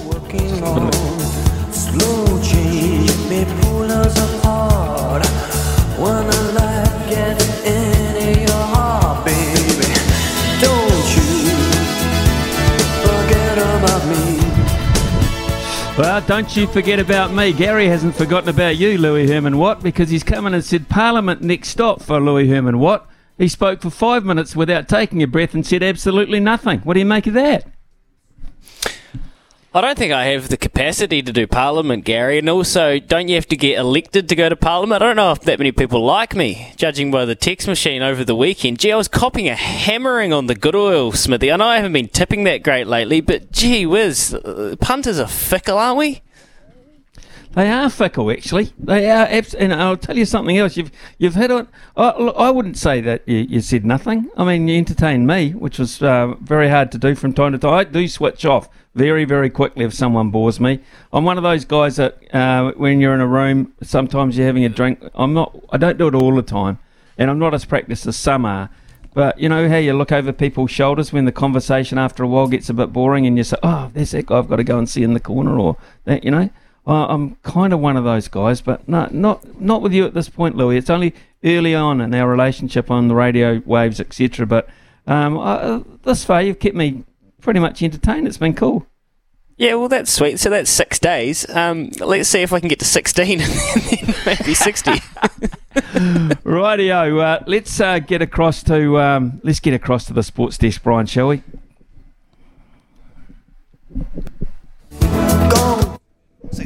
Whoa! Turn up the volume. We're crossing live to the sports desk. What's fresh? What's making waves? Let's find out. And the Sports Desk, we're very pleased to say, is uh, brought to you in association with Polaris, and uh, they have got a magnificent range of product. Polaris, what great vehicles they have, and uh, we've got all sorts of deals uh, uh, based around the field days coming up as well. So field days, incidentally, uh, around about 13th, 14th of June at Mystery Creek throughout the, the latter part of the week as well. So if you're going, you must call in and see the people at Polaris. Louis, what have you got on the agenda today? Well, we're all in flux around here. We're going to speak to Jeremy Coney in about 24 hours, so we've just bumped that back a day. If you're wondering where the hours. great. 24 yeah. minutes, I thought. 24 hours? What's happened? We're just well, there's there's breaking news around the world which has put us in flux and put the network in flux. Within, I mean, it might not necessarily interest you to the extent of all things international cricket. And I, and I actually was very interested to hear Jeremy Coney's thoughts around how big this UK uh, winter of cricket is, and how many more of them on this scale we might get with the kind of explosion of franchise cricket. So we'll do that tomorrow. But the breaking news it's about mm. the Australian Football League, uh, AFL. It's a massive, massive deal when you're talking about the Richmond Tigers, who won three or four, won three or four premierships over a title span. They were a dynasty. Trent Cotchin, Jack Riewoldt, uh, Tom Lynch, Dustin Martin, of course, New Zealand, uh, New Zealand uh, heritage with the late Shane Martin, who was his uh, father, who was we, we, know we knew his story tied up with. Um, the you know I think it was the motor the Rebels motorcycle club in Australia and, and was deported back here and never got to go and watch his son in those grand finals. So there's lots of connections there with Richmond and massive news last night. Damien Hardwick who was the longest serving coach in the AFL, 13 and a half years at the helm of one of the most famous clubs, 307 games, more than won more than half his games with the club, quit burnout cited. And actually, how this came about was Tom Morris, who's doing work for SEN in Melbourne. Uh, he's a journalist. He went away for a wee while. He's come back and, and he broke the story and he managed to get it out before Damien Hardwick had told the players. He had it very well sourced. By all accounts, this is 100% correct. It was accurate information. So, this when we talk about media sporting bombshell, Smithy, Damien Hardwick leaving his post as the at the helm of Richmond in Melbourne, one of the most famous clubs, Punt Roadie, and you've been to the MCG, you've drunk at the mm. Richmond Hotel, you know how big of a deal this is. For that story to break before the players found out, that is massive. That is incredible. I mean, uh, you know, uh, if it becomes an, of any interest here in New Zealand, uh, it would be secondary interest, of course. But imagine what it's going down in Melbourne on the Melbourne airwaves at the moment um, around SEN and uh, those other networks. That would be absolutely huge. That is a massive change in schedule. So uh, that is why we've had to put uh, Jerry on hold because it's a, a, massive SEN announcement that has basically been put back for 24 hours. So, wow, that is huge, uh, Louis, and very, very interesting indeed. Well, it's massive news because the the Richmond they only lost to Essendon uh, two days ago, essentially by a couple of points, and, and it was a, a couple of defensive lapses really and bad decisions with the position in hand that cost them. They were still in line to play finals football. This team has kind of been that team you trusted. Oh, they might just take the regular season to ramp up, and then when you get into the finals, you don't want to face them. We all know that that team, in whatever league it is, they have been dynamic. They changed the face of the game with their just flood forward attacking philosophy, just flood numbers. When you're talking about Aussie rules, they would just pump everybody forward, and uh, it is quite staggering news to see see a coach of his ilk walk away, but burnout is burnout, and the season hadn't been going the way they thought it would. So that's the big news out of Australia this morning. Um, we've talked a lot about the PGA Championship over the weekend, and there's more golfing news, Smithy, and I fear that we're going to hear this more than we don't over the next wee while. Tiger Woods will not compete at the US Open. He's still recovering from ankle surgery. He's 47 now. We know the extent of his injuries from his playing days, his back, his spinal fusion, then obviously that gnarly car crash as well. Um, he's had fusion surgery on another bone in his ankle, and I think we'll probably get that headline more than we won't over the next five years. Would you agree? I totally agree. Um, I, I, think that uh, he will play if he's capable of playing the odd major going forward. He will. That would be about it. He'll have sponsorship obligations. Uh, I think uh, one of the tournaments he always likes to play is uh, the one sponsored by Hero, or it was. Uh, there'll be massive money involved in that um, and he was an ambassador for that tournament. Whether he plays that anymore, uh, but what he will, what I do perceive is happening with Tiger Woods, uh, very little golf in the next three years, and then I think when it comes to the uh, Champions Tour, some golf, uh, a lot more golf. Reason why? They'll give him any kind of exemption to play in a cart if he wants one. You know, uh, they they simply will. And why? Ratings, television ratings. They'll change the rules of that to suit Tiger um, if they if they have to to get the ratings. Imagine Tiger Woods playing on the same tour Steven Alker's playing on at the moment, and the numbers that that would increase on the Champions Tour. The, the, the you know the need to to play without a cart is is paramount on on the PGA Tour, um, but not uh, so much. In fact, I've seen uh, senior golfers, uh, Champions Tour golfers playing carts before, whether it's a weather thing or what have you, but that won't be an issue. Tiger Woods will play on the Champions Tour because I would suspect he's still got that burning desire to win. That burning to money's not an issue. The burning desire to win, the burning desire to play golf, and the burning desire to be around the golfing environment. If he doesn't go there, where would he go? I don't think anyone could afford him to go into their commentary box. It would just be moon money. Um, but it would be a hell of a, an argument between uh, rival stations to try and get him if he made himself available there. Uh, you've got to make sure he's not lost to golf, and Tiger needs golf still. I mean, his his private life is a mess. We know that. Um, you know, he's going through another uh, broken relationship here, where it's going to be a high-profile settlement, not even married this time around, but some sort of payout for the partner that he had for a couple of years. His whole life has played out in the public domain, and I don't see that changing. Yep, points taken all round, Smithy. Yeah, you you do you did reference that no amount of moonbeams could get him in a commentary box, though. Well, what if we put him next to Tom Brady's 10 year, 375 US million dollar contract? Is that not enough for Tiger? Um, no. Um, uh, I don't think so. Well, no, it'd have to be more. He couldn't be paid less than anyone, put it that way. And so we've just got a text him from Carolyn to say uh, you'd rather hear Jeremy Coney. Well, Jeremy uh, will be back with us tomorrow. Um, I can tell you that, Carolyn, so don't panic. Uh, we've had to put Jeremy on hold. That's the significance, and that was what Louis was pointing out. The announcement of an AFL uh, re- resignation uh, in Australia of that magnitude changes everyone's roster for the day, and that impacts us because the the announcement we're going to make uh, involves Australia and New Zealand. Okay, Carolyn. So be patient. Be patient. Right. Let's uh, move on to the next thing, which is of interest. Um, and a legend, a legend retiring officially from the NBA?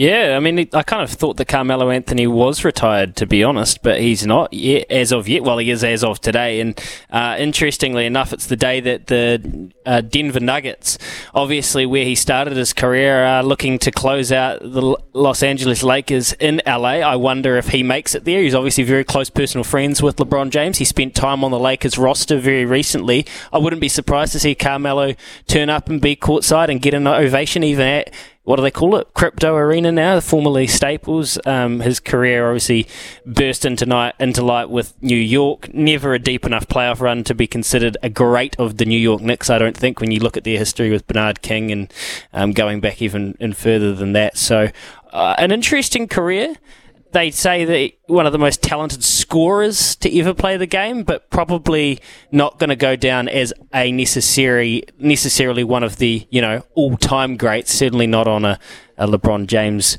level or anywhere near that, really. But um, very famous for I guess the style and the swagger he had, and, and just being a, a flat out scorer. So that's a it's a retirement that I didn't actually see coming because I thought he was retired. But Smithy, just to bump it along. I'm very curious about the Shaun Johnson situation with Chanel Harris Tavita. Very curious.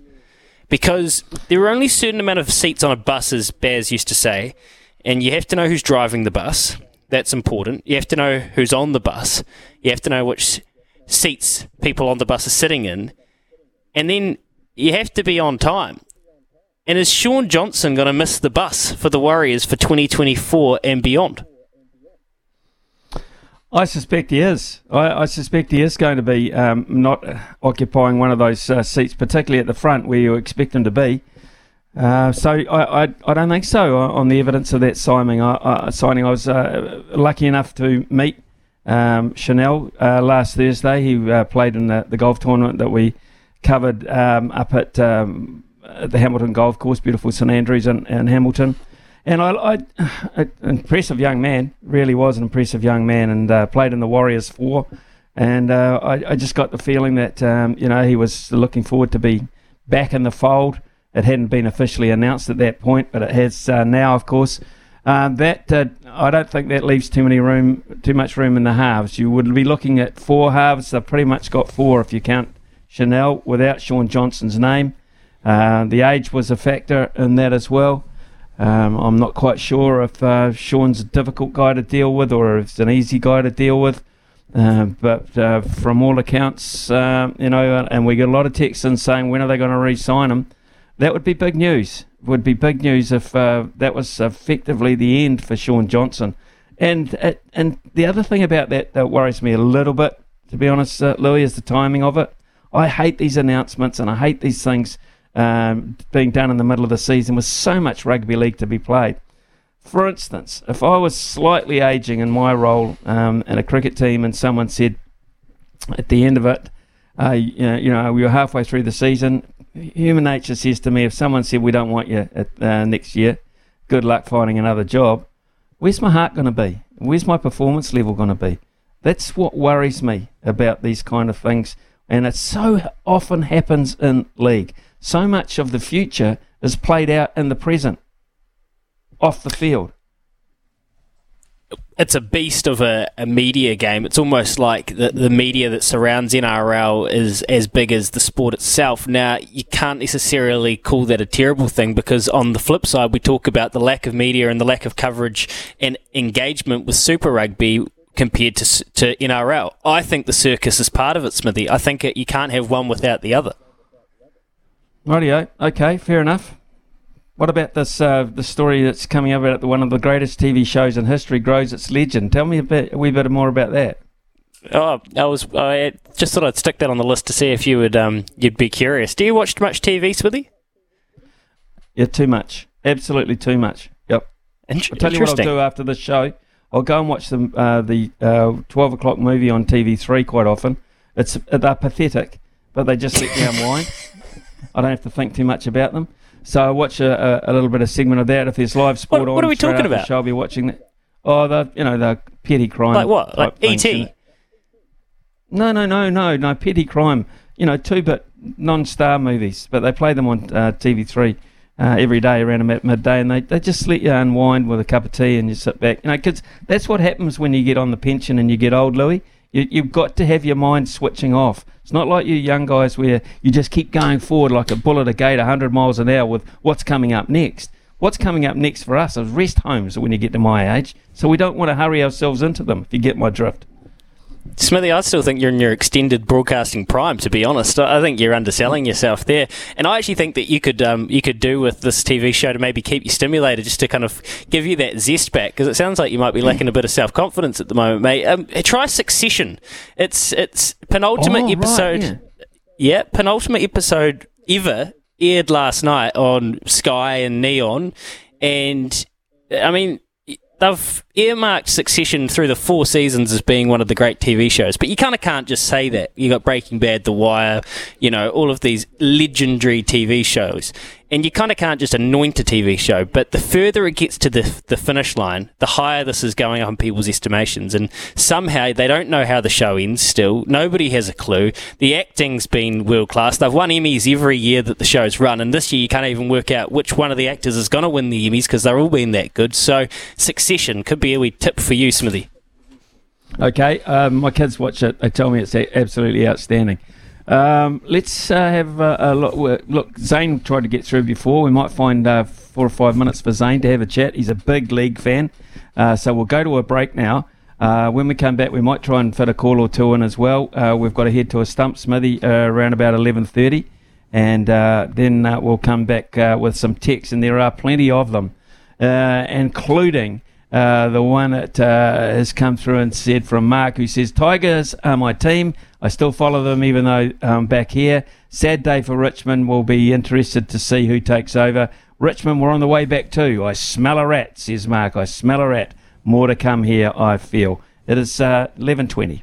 800 150 811. Brand are experts in agriculture, covering your equipment, parts, and service needs to help you succeed in your field. Summer or winter, he's the voice of sport in Aotearoa. This is Mornings with Ian Smith on SENZ. It's 11.25 and uh, as we promised, uh, Zane uh, really wanted to get through and have a chat to uh, us about, uh, I'm assuming, the league situation because I know Zane's uh, an avid golfer as well and he probably cast his eye on the, over the PGA over the weekend as well. Zane, g'day mate, how are you? Bloody good, my man. Yeah, you're not wrong there. Um, firstly, I just wanted to quickly touch on the um, Shaun Johnson and um, the Harris Tavita situation, but yeah, I'd love to make a comment on the, the golf if you had a minute at the end of it.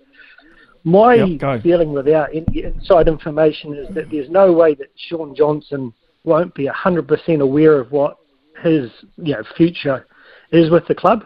I think they would have been really upfront and would have had a clear pathway right from the start of the season on what he was looking for, what Webster's looking for, and they wouldn't have brought um, Harris Tavita in there as a way to kind of push him out. I'd say it's, you know, it's going to be a mutually agreed pathway, whichever goes with Shaun Johnson, that is playing on or retiring. And based on the feedback, I put out a, um, a tweet yesterday, got about 50 responses on what position people think um, Harris Tavita will play. And a lot of people are predicting that um, Suriname will probably be let go this year and they'll look to develop him into a, like a utility role not dissimilar from um, Dylan Walker, where he plays both in the forwards and covers outside backs. So I'm not sure that he'll necessarily come in as a straight out half. So I'd be really curious right. to see what um, Andrew Webster could say about that when he finally does do an interview on it. So, so are you um, are you saying the signs are good for SJ Shaun Johnson back or not good? So I, I think it will really come down to his body and like maybe his his personal life because I don't think you'd um, you'd want to push him out the door based on the potential of guys like Luke Metcalf and Ronald Volkman just yet because he's literally probably top two or three halfback in the competition, which is is a genuine need if you want to go deep into the final. So I think if he's mentally in it, and unless there are things that are going on behind the scenes that you know aren't playing out in public, I'd highly expect him to be there for one more season. Okay, interesting, Zane. Uh, and yeah, um, yeah, we'll see how that plays out. We get a lot of opinion here. I promise you. Um, in the last ten minutes, we've probably got uh, ten texts on uh, the league and on uh, the possibility. Honestly, on the possibility of Shaun Johnson not being there and the role that uh, uh, Chanel Harris Tavita is going to play. So well, we shall, you know, we'll keep a, an eye on that, um, as you did, of course, over the PGA as well, no doubt. Oh, mate, I'm pretty stoked for, for Brooks Koepka, right? I mean, he went. You saw him in that um, Netflix doco that he went through some pretty dark times, and he just shows once he got his mind in it, he's a, an absolute machine. So I thought that was pretty interesting for a LIV golfer to win that. But just quickly on the Tiger thing, I think mm-hmm. his pride stopping him playing in a card, and I feel like he's almost robbing a, a generation of young golfers the opportunity to see him play. That if he, he he did play in a cart, you think of all the kids that he'd inspire and re-energise the whole industry. So I hope he doesn't let pride get in the way there. I, I think he will. Uh, uh, I think he'll play on the Champions Tour. I think uh, he'll play. Um, I, I, think he'll play uh, quite regularly on the Champions Tour. Not every week, not as much as Alker, but I think he'll play enough. I think they'll do a deal because golf, as you say, they have to have him. Golf has to have him, um, and uh, that's the best. Pride, yeah. He, he, he stated he doesn't, you know, he's never liked carts, but I think just thinking about the impact, if he can get over that pride thing, because there's there's no issues with the um, dispensation with his injury. So, but yeah, and finally, good on good on Foxy, mate. I hope he makes a real impact on the PGA Tour this year and gets his full card for next year. I do too. I, I really do. Uh, he'll make an impact, all right. He's a very, very popular man on the tour. Everywhere he plays, apparently, he's such a uh, a personable guy, and we get uh, the benefit of it here on the station, and uh, you two, uh, as listeners, uh, benefit as well. Zane, thanks for your call, mate. Appreciate it. We'll thanks, keep our finger on the on the SJ pulse. Uh, I think it's going to be beating um, quite strongly in the weeks coming ahead. It is coming up to 11:30, which means it's time for you to light up the lines, please. 0800 150 811. It's time we won one of these. Actually, I'll have another go myself. But if I dip out today, it'll be Louis back in the uh, the chair tomorrow, and uh, we'll have a crack with Louis. But uh, Brian's waiting for your calls. Louis will be the quiz master. Uh, fifty dollar TAB bonus bet uh, voucher up for grabs, and uh, we'll play it out after the news here with Aroha. It's first up. Well, we're going back down to the deep south we obviously haven't given enough money away to the South Island of late, so we're gonna go. We're gonna go to Gore, and it was frosty in Hawke's Bay. It was frosty in Christchurch. What sort of day did it dawn in Gore, Reed? Yeah, what wasn't too bad this morning. Yesterday was uh, a, very heavy, heavy frost. Okay, well, you, it made its way up the mm. country by the sound scene, Reed. Um, now, I mean, would you like it? Would you like what sort of difficulty would you like for your quiz, Reed? Oh, from being from the South Island, it'd have to be a bit easier, wouldn't it? Yeah, I think that's fair enough. Radio, would you like uh, football, netball, or basketball? We'll go for a bit of netball, please. All right. Smithy knows his netball too. It's quite impressive. The ANZ Premiership round robin is sorted, and places in the elimination final have been confirmed. Name the two teams squaring off in the elimination final, Rito. I mean, the Pulse and the Stars. Just a couple of chips down the wicket, right in the slot, and away it goes. Well, he asked, Smithy. He asked. So, you know, it's, it's we're, we're punter friendly here. Uh, the Southern Steel had a winless season in the Premiership, losing all 15 of the matches. Can you name of course you can. Can you name the captain of the Southern Steel? I'll say Selby Rickit. Just a couple of chips down the wicket, right in the slot, and away it goes. Southland question for uh, a Southlander. Right. Two shooters, and this is for the prize. Smithy might get shut out here. How, how good would that be? Two shooters had perfect games this season, making 100% of their shot at goal. And one woman reached that milestone twice. Can you name the lady with two perfect games this season? And I will tell you, she shot 43 of 43 and 40 of 40. Well, there's, there's two pretty good netball shooters that have been on a pretty good form this season. I'm not going to say the other one because Smitty will probably get the other one if, if I'm wrong, but I'll say um, I know Maia Wilson's had a good season, so I'm going to say Maia Wilson. One of the worst things I have ever seen done on a cricket field. Rito, you've opened the door, and the doyen is lurking. I don't think I don't think that I can walk through though, because Maia Wilson was my one. Maia Wilson was my one, uh, and I I thought uh, she'd been absolutely brilliant, Maia Wilson, this year. She was my one. Um, so you're talking about uh, someone who's played the whole game, not like someone's come on in the fourth quarter and shot six out of six. Correct? 43 of 43, 40 of 40. Well, if, if it's if it's not Grace Nweke, I'm wrong because Grace is my only other um, option in that regard. I'll go Grace. One of the worst things I have ever seen no. done on a cricket field.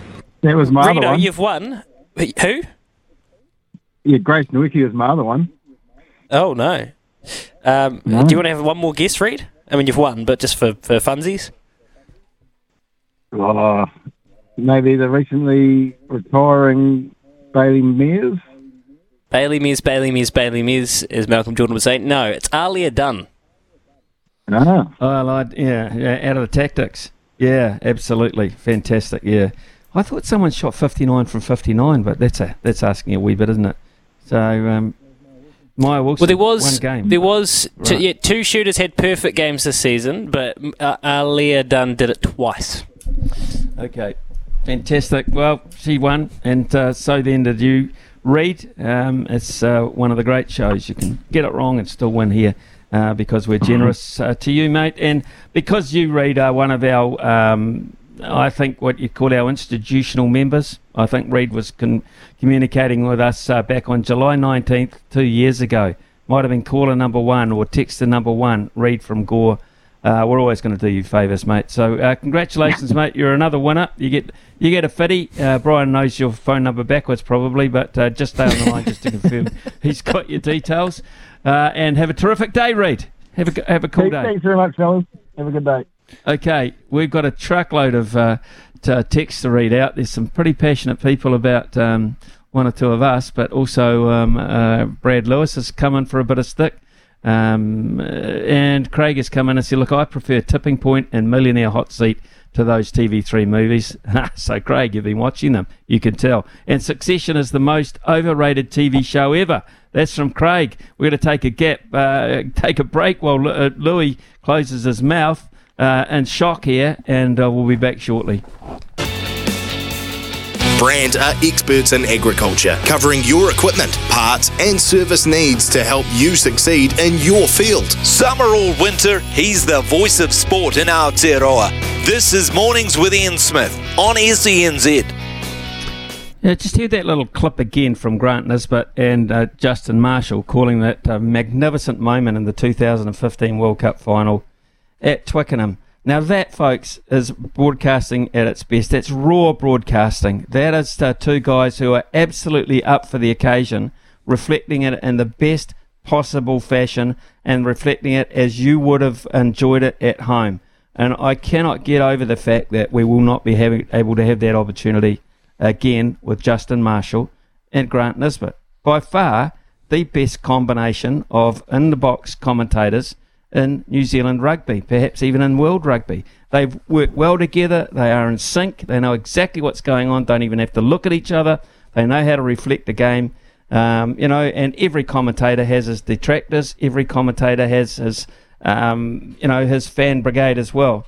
And I'm telling you right here and now, that will be missed at this World Cup. That is the best combo upstairs we have in New Zealand rugby. And I just, for the life of me, can't understand why you turn your back on that.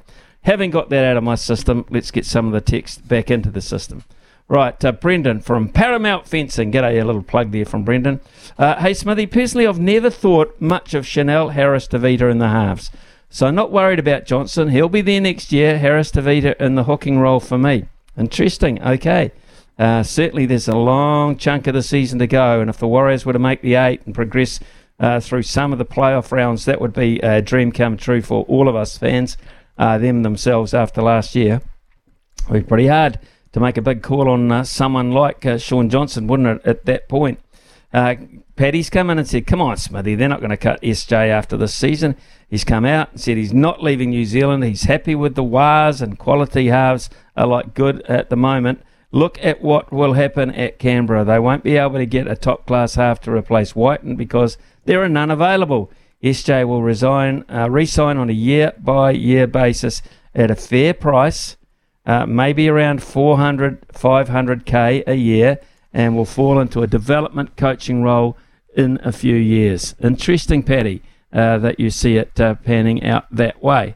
Um, Hi, Smithy, says Steve. Brad Lewis talks rubbish. League is not a better product. He shows his ignorance by adding he has only watched one rugby game this year, and there have been great Super Rugby matches. He should watch more rugby.